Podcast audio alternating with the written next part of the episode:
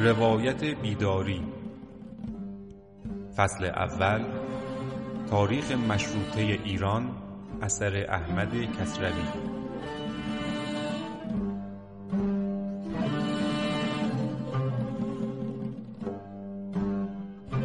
درود. من امیر مبارکی هستم و این دهمین قسمت از پادکست روایت بیداری هست. که در اون به خانش کتاب تاریخ مشروطه ایران اثر احمد کسروی می‌پردازیم. ده قسمت گذشت. ما تا اینجا هفته یک اپیزود در خدمت شما بودیم. ممنونیم که ما رو میشنوید. اما یک قولی ما داده بودیم در اولین قسمت مقدمه و معرفی پادکست که ما قول دادیم هر هفته دو قسمت در واقع منتشر کنیم اپیزودها رو. و در واقع تست هم شده بود دیگه. من یک ماه قبلش این کار انجام می‌دادم و مطمئن بودم که میشه ولی روزگار همیشه می‌خواد یک چیزی یکم سختی نشون بده دیگه. ابتدایی که پادکست در واقع تولید شد یک سری مشکلات فنی ایجاد شد که خب اصلا بهش فکر نکرده بودیم. و این باعث شد که یه خورده کار عقب بیفته. متاسفانه اون مشکلات هم رفع کردنش سخت بود دیگه. شما اونجا با اون میزبان هاست و موارد دیگه فقط با ایمیل می‌تونید در تماس باشی. هر ایمیل جواب رفت و اومدش حداقل چهار پنج روز طول می‌کشید و کار هی عقب میافتاد. ما از اسف... اوایل اسفند این امکان رو داشتیم که هفته دو قسمت تولید داشته باشیم. ولی چون عید در راه بود و به خاطر نوع کاری که من دارم در عید نمی‌تونم در واقع زیاد وقت بذارم نمی‌خواستم که یک ماه دو قسمت تولید بشه بعد با دو سه هفته قطع بشه. بنابراین ما بعد از تعطیلات عید به قولمون وفا خواهیم کرد و هفته ای دو قسمت منتشر خواهیم کرد. به حال اینا همه توجیه بود یه جورایی. بازم عذرخواهی می‌کنم که بعد قولی شد. ولی تا همینجا هم ما منظم پیش رفتیم. هفته یه قسمت خوب بود ولی باید بهتر بشه و باید به همون هفته دو قسمت برسیم. باید برسیم و می‌رسیم.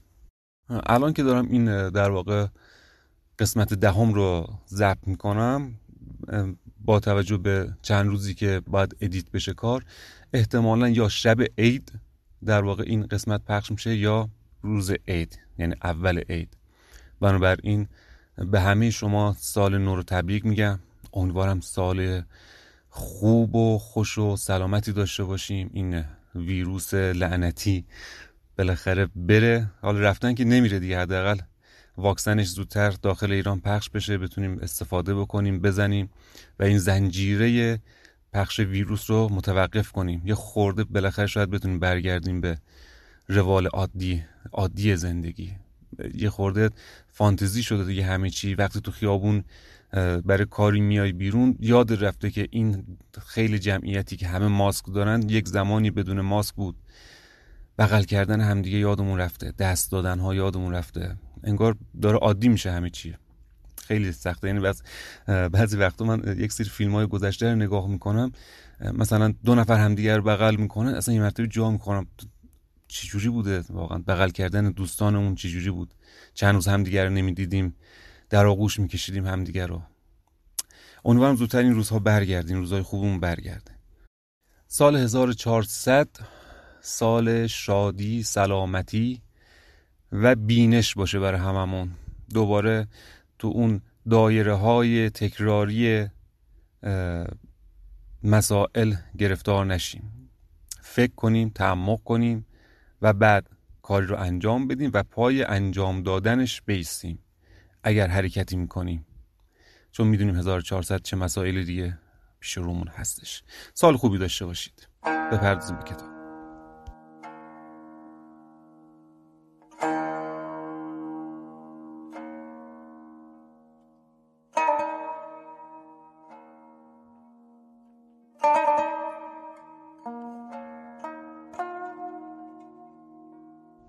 گفتار سوم تبریز چگونه برخاست؟ در این گفتار باز نمونده می شود حال آذربایجان در پیش آمد از مشروطه و سخن رانده می شود از گزارش جنبش مشروطه از زمان برخواستن تبریز تا هنگام مرگ مزفر شاه. پرانتز باز. ابتدای قسمت به دید و بازدید عید گذشتیه و ما به خلاصه نپرداختیم. این بار یک خلاصه خیلی خیلی سریع میگیم از گفتار دوم یعنی از گفتاری که چگونگی شکل گرفتن مشروطه درش گفته شده بود. گفتار دوم از همدستی و پیمان بستن دو سید بود. پیشنهاد رو مرحوم بهبهانی به مرحوم تبا تبایی کرد. در یک جلسه ای که در یک شبی با هم دیگه گذروندن و از جزئیاتش ما خبر نداریم. اما بعد از اون اتفاقاتی که در تهران میافتاد یک رهبری پنهانی این دو داشتند مانند اعتراضاتی که بازرگانان به نوز می‌کردن. نوز سرگم رو که در واقع ایران بود بلژیکی بود و بسیار سخت می‌گرفت به بازرگانان. بازار رو که میبستند یک آمد و شدی اون سران بازاریان به خانه سیدین داشتند قضیه بانک به وجود اومد. بانکی ساخته شد روی قبرسونی سیدین. همدستی کردن مردم رو شروندن اون بانک خراب شد. در واقع دیگه جزئیات رو نگیم دیگه. یک رهبری در اتفاقات شکل گرفت. امام جمعه تهران با عین دوله همدستی کردن یک دسیسه چیدن و سیدین و معترضین مجبور شدن به اعتراض تهران رو ترک کنند. نه تنها به اعتراض بلکه از ترس جونشون از ترس زندانی شدن. از ترس رفتن شاب عبدالعظیم و اونجا شروع کردن به درخواست دادن. اینو دول هر کار کرد. نتونست اونها رو متفرق کنه از هم بپاشونه این جمع رو. و در آخر مجبور شد شاه درخواستاشون رو قبول کنه. مهمترین درخواستشون چی بود؟ مجلس؟ نه. فقط عدلیه بود. اینکه یک عدلیه ایجاد بشه که همه در یک سان قرار بگیرن شاه وزیر گدا همه به یک قانون در واقع محاکمه بشن. که بعد دیدیم که وقتی که برگشتن با چه ابهت و قدرتی برگشتن چون شاه مجبور شد اونها رو برگردونه با کالسکه شاهی براشون فرستاد برگشتن. و شنیدیم که این عدلیه خواستن کم کم طی مرور زمان نه خیلی طولانی خیلی کم شد تبدیل شد به مجلس. چون در عدلیه قرار شد قانونی بگذارن که همه کشور به یک قانون در واقع محاکمه بکنن. این مج... این جایی که قانون قرار بود نوشته بشه خب باید یک شوری بود دیگه. یک جایی چند نفر میشستن قانون رو می نوشتن همین برداشت شد به مجلس به پارلمان. و سیدن هم دقیقا دیگه همین درخواست رو کردن. گفتن ما مجلس باید داشته باشیم دیگه.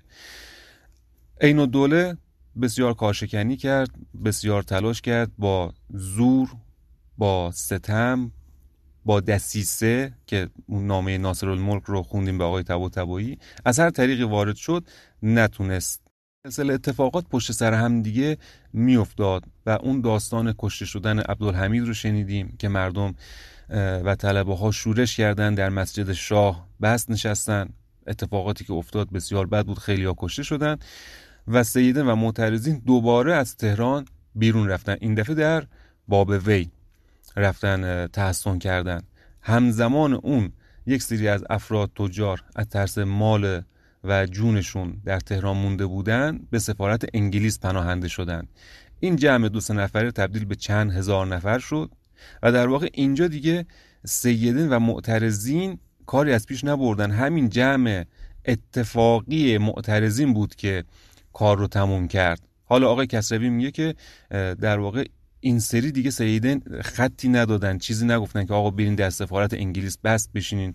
چیزی که ما در کتاب داریم میشنویم. شاید منابع دیگر چیز دیگه بگم. ما فعلا منبعمون کتاب آقای کسروی هست که میگه ما سند محکمی نداریم که اون بست نشینی در سفارت انگلیس کار مرحوم بهبهانی و تبا تبایی باشه. حالا اینکه اینقدر تکرار می‌کنیم چون خیلی مهمه این بست نشینی در سفارت انگلیس بود که کار رو تمام کرد ضربه آخر رو زد.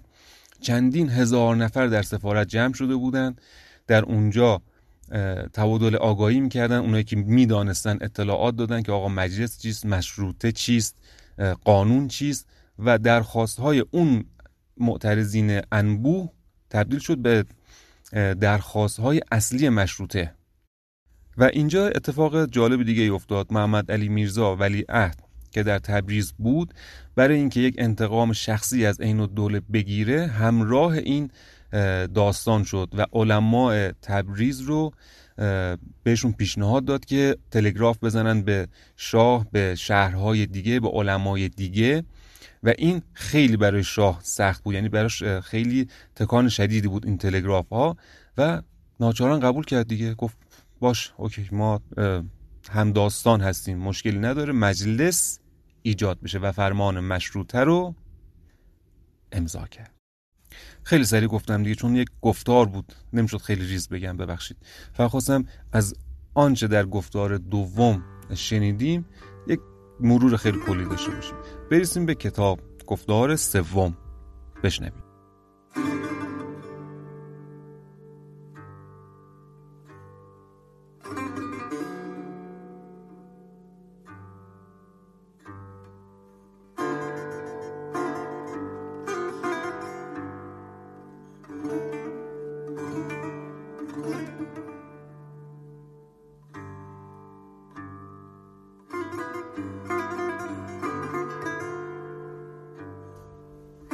انگیزه های مردم آذربایجان. چنان که دیدیم جنبش مشروطه را تهران پدید آورد ولی پیشرفت آن را تبریز به گردن گرفت. ما داستان را تا داده شدن فرمان مشروطه و نوشته گردیدن و دستینه یافتن نظامنامه انتخابات و آغاز کردن به کار برگزیدن نمایندگان تهران پیش آمدیم. تا اینجا تنها تهران کار می‌کرد ولی از اینجا تبریز پا به میان نهاد و سنگینی بیشتر بار را به گردن گرفت. این است می باید در اینجا از جنبش تبریز و از کوشش های آن به سخن پردازیم. لیکن می باید رشته تاریخ را بریده و در اینجا دیباچهی پردازیم و حال آذربایجان را در سالهای پیش از جنبش مشروطه بازنماییم و انگیزه هایی را که برای تکان مردم در اینجا در میان می بوده روشن گردانیم در این میان میدان خواهیم داشت که برخی از گرفتاری های ایرانیان و چندی از حال های ایشان را نیز به جستجو گذاریم. گفتیم ایرانیان ناآگاه از پیشامدهای جهان و تکان اروپا روز میگذراندند تا از زمان سپه سالار قزوینی بیداری در ایران آغازید و از زمان داستان امتیاز توتون و تنباکو تکانی در توده پدید آمد و آن تکان و بیداری در پیشرفت می بود تا بدانسان به مشروط خواهی انجامید. پیداست که همه شهرها کم یا بیش بهره از آن تکان میافتند و آذربایجان هم بی بهره از آن نمی بود. چون پس از پایتخت بزرگترین شهر ایران تبریز شمرده می‌شد و ولیعهد همیشه اینجا می نشست و پیوستگی با تهران همیشه در میان می بود از این رو با همه دوری از چیزهایی که در پایتخت رخ می‌داد و مایه بیداری مردم می‌شد ناآگاه و بی بهره نمی ماند.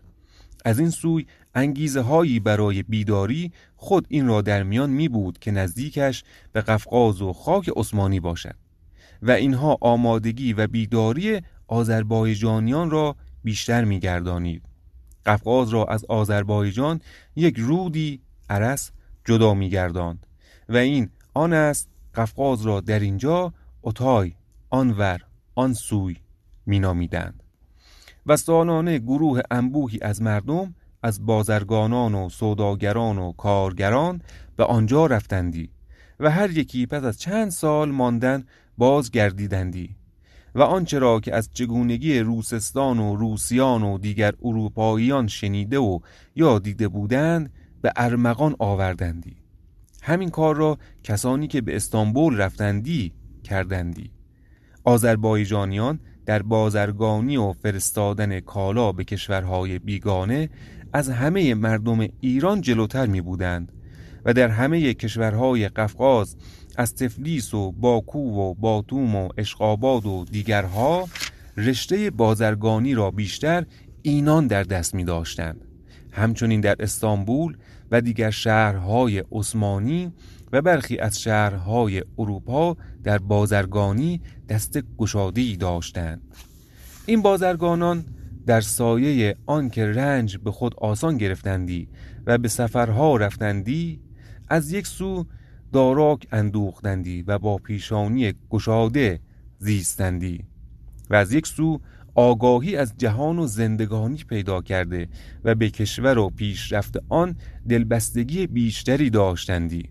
این گروه این گروه بازرگانان در آذربایجان خود یک گروه کارآمد ارجداری می بودند و چنان که خواهیم دید در جنبش مشروطه هم در دادن پول و در کوشش به دیگران پیشی و بیشی جستند. ما دبستان و روزنامه را از نشانه های جنبش و بیداری توده شمردیم و این را هم گفتیم که دبستان نخست از آذربایجان یا بهتر گوییم از شهر تبریز آغازید و سپس از اینجا بود که به تهران و به دیگر شهرها رسید. اما روزنامه. چنان که گفتیم نخستین روزنامه ها رسمی می بود در تبریز هم در زمان ولی عهدی مزفر میرزا روزنامی به نام ناصری با دست ندیم باشی نامی نوشته می شده سپس که روزنامه های دیگر پیدا شده در اینجا هم تبریز پیشی پیدا کرده. زیرا تا آنجا که ما می‌دانیم نخستین روزنامه از این گونه اختر بوده که کسانی از تبریزیان آن را در استانبول می نوشتند. اگر از روزنامه های خود شهرها گفتگو کنیم و تهران را با تبریز بسنجیم راست است که تربیت در تهران جلوتر آغازیده و الحدید تبریز پس از آن بوده چیزی که هست الحدید را به پای تربیت نتوان برد روی هم رفته آذربایجان به ویژه شهر تبریز برای بیداری آماده تر از دیگر جاها می بود ما پیش آمد شوریدن به امتیاز توتون و تنباکو را نخستین تکان در توده ایران شمردیم. چنان که گفتیم در آن شورش پیشگام تبریزیان گردیدند و این نمونه ای از آمادگی ایشان می باشد پرانتز باز ماجرای تنباکو رو یادمونه دیگه. یک انگلیسی تمام امتیازات توتون رو گرفت. مردم ناراحت شدن اسجان کردن. میرزای شیرازی فدوا داد و مردم همه ایستادن پشت این فدوا این که آقای کسروی هم داره تکرار می‌کنه به خاطر مهم بودنش که یک نفر مثل یک رهبر فرمان داد و یک ملت ایستادند. برای همین هستش که این نقطه در واقع شروع حرکت هایی هستش که منجر به مشروطه میشه. برای همین هستش که اینقدر مهمه. پرانتز بسته. چیزی که هست در تبریز یا آذربایجان پیشوایانی همچون دو سید پیدا نشدند و این مردان گرانمایه بهره تهران بودند. در تبریز در آخرهای زمان ناصرالدین شاه مشتهد آذربایجان حاجی میرزا جواد می بود این مرد در فزونی پیروان و چیرگی به مردم در میان همکاران خود کمتر مانند داشته. سخنش در همه جا می گذشته و دولت پاسش می داشته و مردم جانفشانی ها در راهش می نمودند ولی این مرد کسی که معنی کشور و توده را بداند و پروای چنین چیزها کند نبوده. من زمان اون را ندیدم و خود آگاهی از او نمیدارم. ولی از داستانهایش نیک می‌دانم که از این چیزها آگاهی نمی داشته و جز سروری و فرمانروایی خود را نمی‌خواسته. راستی این است که در آن زمان یک دولت بوده و یک شریعت روشنتر گویم یک سو ناصرالدین شاه فرمان میرانده به نام دولت و یک سو ملایان فرمان میراندهاند به نام شریعت و این دو چون همیشه با هم در نهان و آشکار کشاکش می داشتند از این رو ملایان هرچه به فرمان روایی خود افزودندی آن را پیشرفت شریعت نام نهادندی و مردم نیز جز این نخواستندی و ندانستندی. اما اینکه کشور را دشمنانی هست و میباید اندیشه آنان هم کرد و یا اینکه کشور را قانونی دریابد که ستم کمتر باشد و دیگر مانند اینها چیزهایی است که حاجی میرزا جواد و مانندهای او نمی‌دانستند. پرانتز باز این قسمتی که در واقع آقای کسروی داره میگه بسیار مهم هستش. بسیار مهم هست. رابطه بین دولت و شریعت حکمران و عالم در واقع مشتهد بسیار تنگ و تنگ و در کشاکش بوده. از دوران صفوی مخصوصا در واقع در ابتدای دوران قاجار و فتح علی شاه. کار به جایی رسیده که در زمان حمله روس ها دولت حکمران درخواست می‌کنه به مشتهدین که فتوا بدن به جنگ با روس. و اون فتوا دادن هستش که مردم رو بیمانند به صحنه میکشونه. حالا درست ما در آخر شکست خوردیم که در که داستان خودش رو داره نمیشه وارد شد.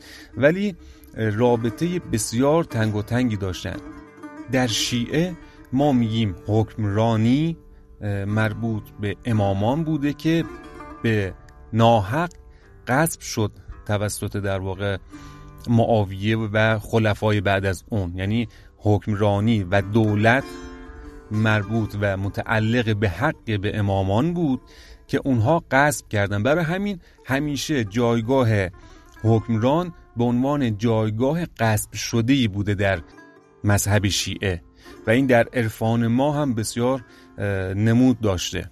و از همین نوع تفکر بوده که چیزی به نام ولایت فقیه در واقع پیدا, پیدا میشه. در زمانهای خیلی گذشته نه در زمان جمهوری اسلامی در واقع منظورمون باشه.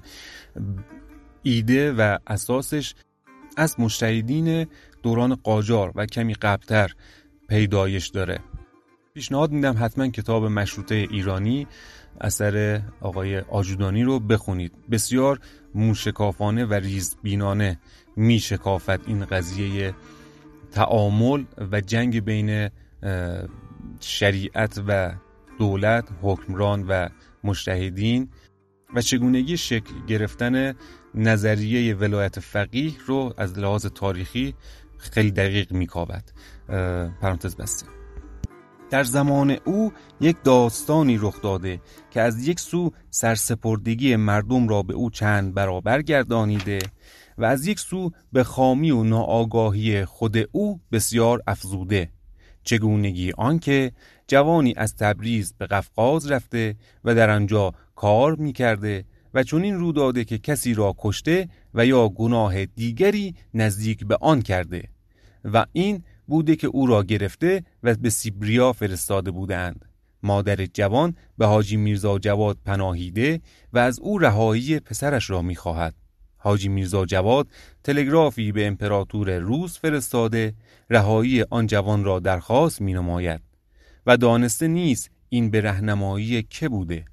و پس از چند روز پاسخ می رسد که امپراتور درخواست او را پذیرفت و دستور داد که جوان را از سیبریا خواسته روانه ایرانش گردانند و به مادرش برسانند. پیداست که خاص امپراتور چه بوده و بهر چه دلجویی از مشتهد آذربایجان می نموده ولی آن روز اینها را نمی‌دانستند و مردم معنی دیگری فهمیدند و آن را از قوت شریعت شمردند و در دلبستگی به حاجی میرزا جواد پافشارتر گردیدند. تا سالها این به زبانها می بود. قوت شریعت در زمان حاجی میرزا جواد آقا می بود که از اینجا تا پترزبورگ حکم میراند بیگمان او خود نیز جز این معنی را نمیفهمیده و از آنچه در زیر پرده این دلجویی نهان می بود آگاهی نمی داشته. ما از او نکوهش نمی نماییم. زیرا ستمگری یا بدی دیگری نشنیده ایم. ناآگاهیش را می نویسیم و همه مشتهدان آذربایجان همچو او ناآگاه می بودند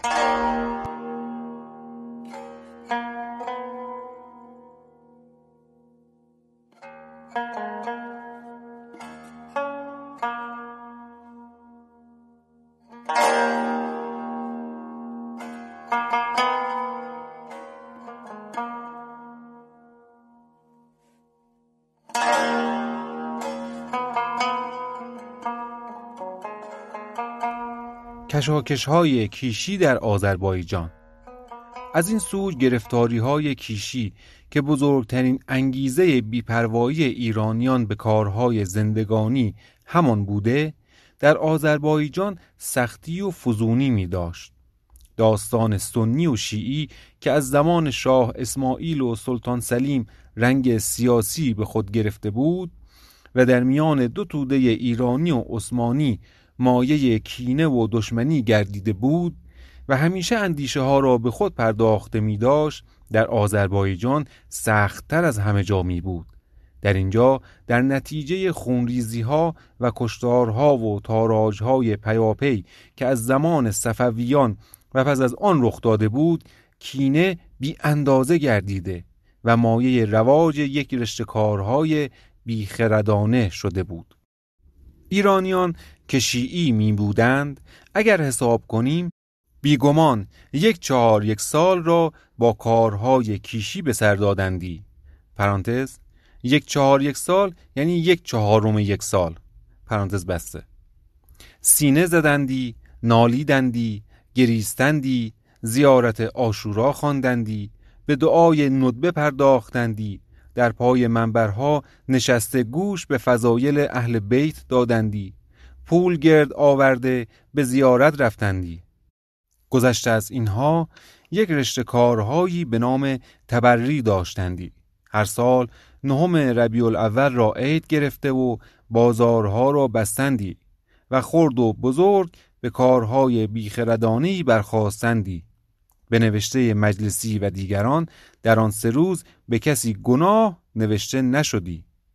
به نوشته این ملایان پس از مرگ پیغمبر اسلام جانشینی از آن دامادش علی بوده و سه خلیفه با زور از دست او گرفتند و همه بدیها در جهان از این یک کار ایشان برخواسته و همه گناهان به گردن آن ستن به ویژه به گردن دومین ایشان می باشد این است شیعیان سر هر کار بدی یاد آنان کردندی و نامهاشان به بدی بردندی.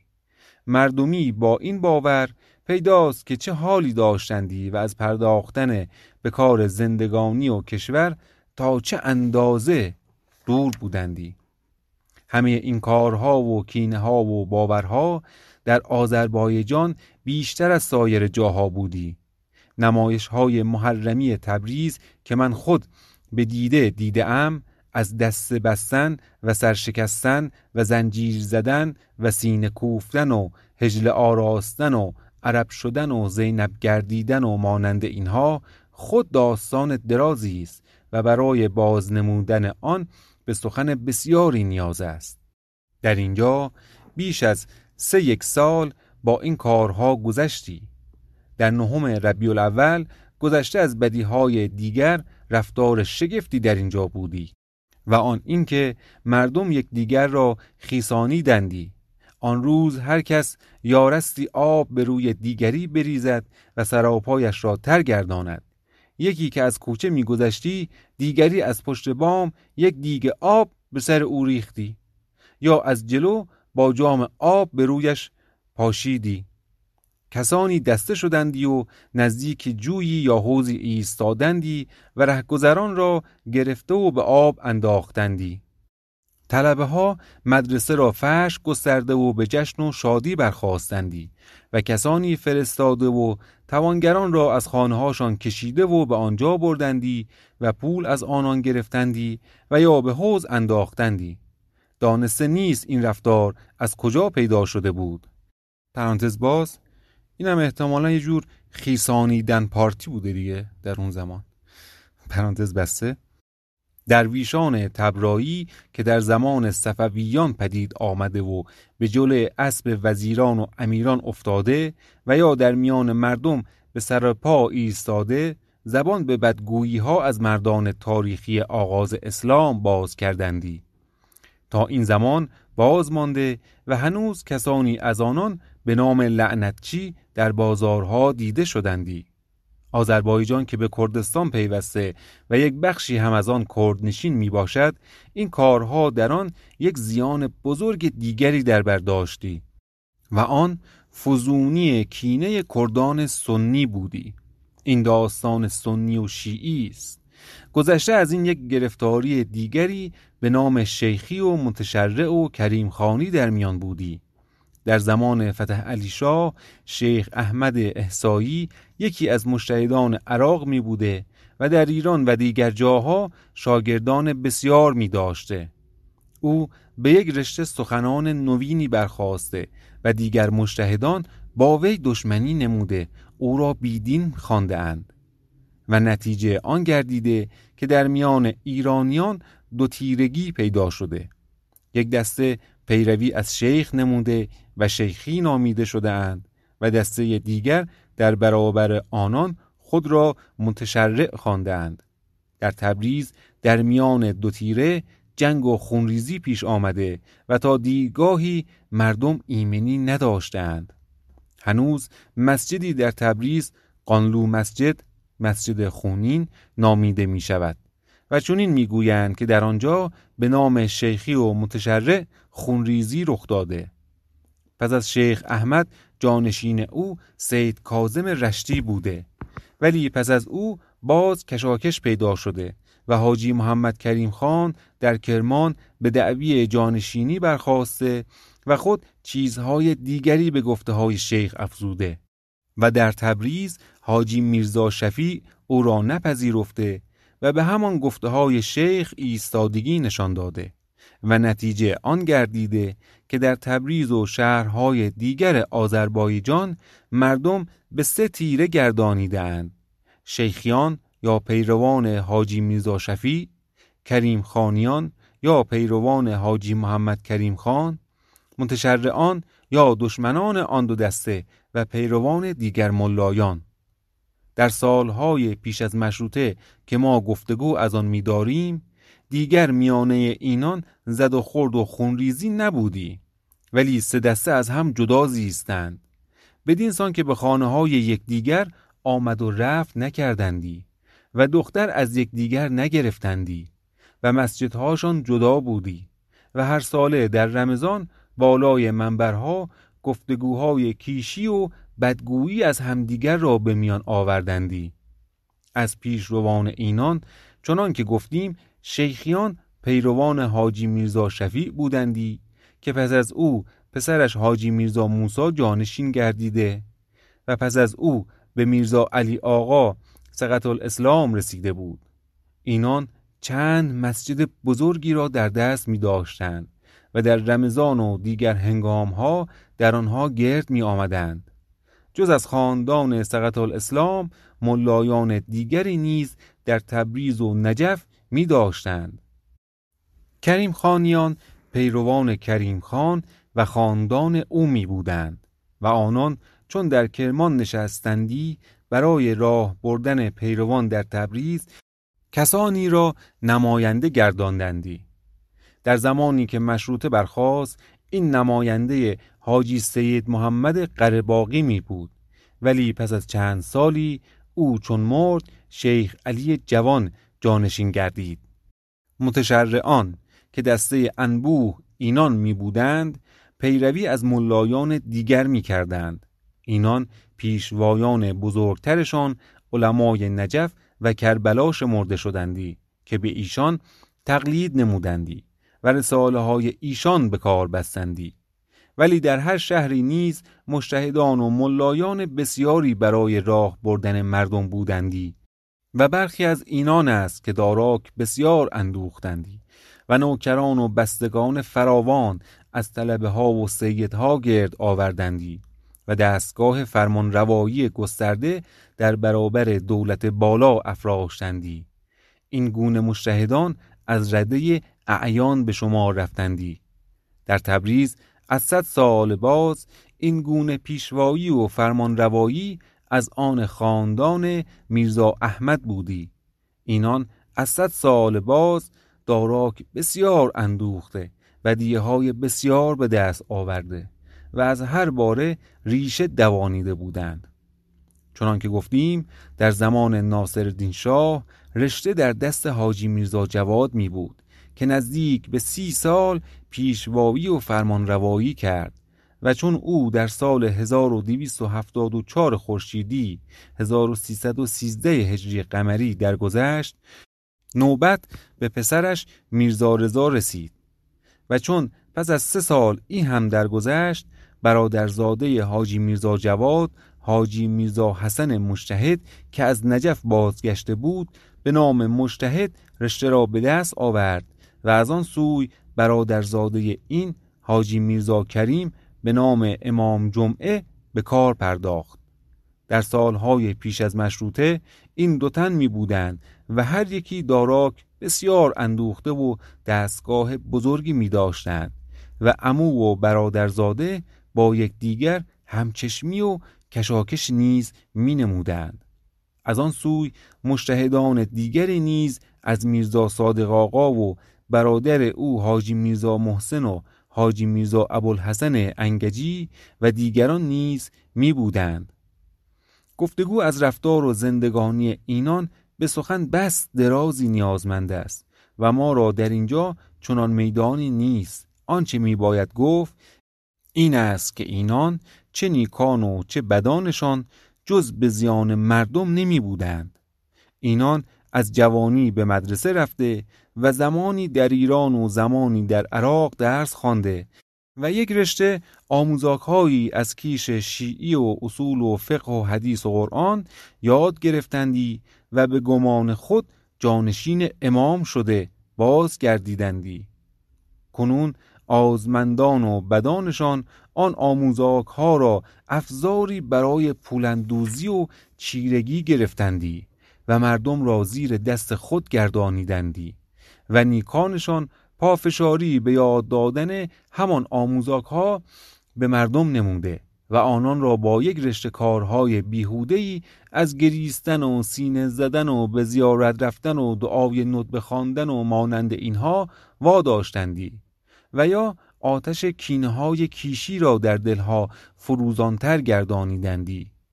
بدان به آنسان و نیکان به اینسان مردم را سرگرم گردانیده و از یاد کشور و توده باز داشتندی. راست است نیکانشان یک رشته نیکی ها نیز از راستگویی و درستکاری و نیکی به دیگران و مانند اینها به مردم آموختندی و از این رو کسان سودمندی بودندی. چیزی که هست روی هم رفته زیانشان بیش از سودشان درآمدی. اینان چه بدان و چه نیکان هیچگاه به یاد نیاوردندی که این کشور را که ما در آن میزییم دشمنانی هست که به بردنش میکوشند و میباید ما نیز به نگاه داشتنش کوشیم و همواره بیدار باشیم و بسیج افزار کنیم. چون این چیزی را نه خود اندیشیدندی و نه اگر کسی گفتی گوش دادندی. بسیاری از آنان چون این سخنانی را بیدینی شماردندی و بیخردانه مردم را از آن باز داشتندی و این بود که کتابهای طالبوف و سیاحتنامه ابراهیم بیک را به نزدیک نگذاردندی. بارها دیده شدی که در نشستی با بودن ملایی چنین سخنی به میان آمدی و ملا رو ترش کردی و جلو گرفتی و یا در پاسخ چنین گفتی این مملکت شیعه را صاحبی است. او خودش نگه می‌دارد. یا چنین گفتی قلب پادشاه در دست خداست. دعا کنیم خدا او را به مملکت مهربان گرداند. در تبریز تنها کسی که چنین نمی بود شادروان سقط الاسلام است که از او سخن خواهیم را پرانتز باز خب احتمالا یه خورده گیت شدید دیگه. حاجی میرزا پسر حاجی فلان پسر حاجی فلان. برای چی آقای کسروی انقدر داره ریز اینها رو میگه؟ یادتون هست اون شادی که مردم بعد از موافقت مزفردین شاه کردن؟ گفت بر خیابون ها ریختن و فریاد زدن زنده باد پادشاه اسلام زنده باد ملت ایران؟ این اولین باری بود که مردم از ملت یاد می‌کردن. اینکه آقای کسروی انقدر داره اینها رو با جزئیات هی تکرار می‌کنه به خاطر اینکه ما بدونیم ایران چقدر از هم گسسته بود از لحاظ زبانی قومی زیستی. اصلا یکپارچگی نبود. تمام اینها وقتی که انقدر ریز ریز ریز شده بودن از لحاظ فرقه و فلان خب اینها هر کدوم به منافع خودشون فکر می‌کردن و رقیب رو دشمن خودشون می‌دونستن. به چیزی فراتر از اینها نگاه نمی‌کردن به منافع ملی نگاه نمی‌کردن. اون فرقه مثلا فرقه متشرعین به منافع خودش نگاه می‌کرد و دش... منافع خودش رو در دشمنی با فرقه شیخیون می‌دید. شیخیون همینطور بالعکس. قبایل به همچنین اشایر به همچنین. اینها یعنی همه در یک اشل خیلی کوچیک منافع محدود خودشون نگاه می‌کردند و تمام. به اهداف بالاتری نگاه نمی‌کردن دیگه هدفشون این بوده که مثلا شیخیون برتر از متشرعین باشن. فلان قوم بالاتر از فلان قوم باشه. همین. پرانتز بسته.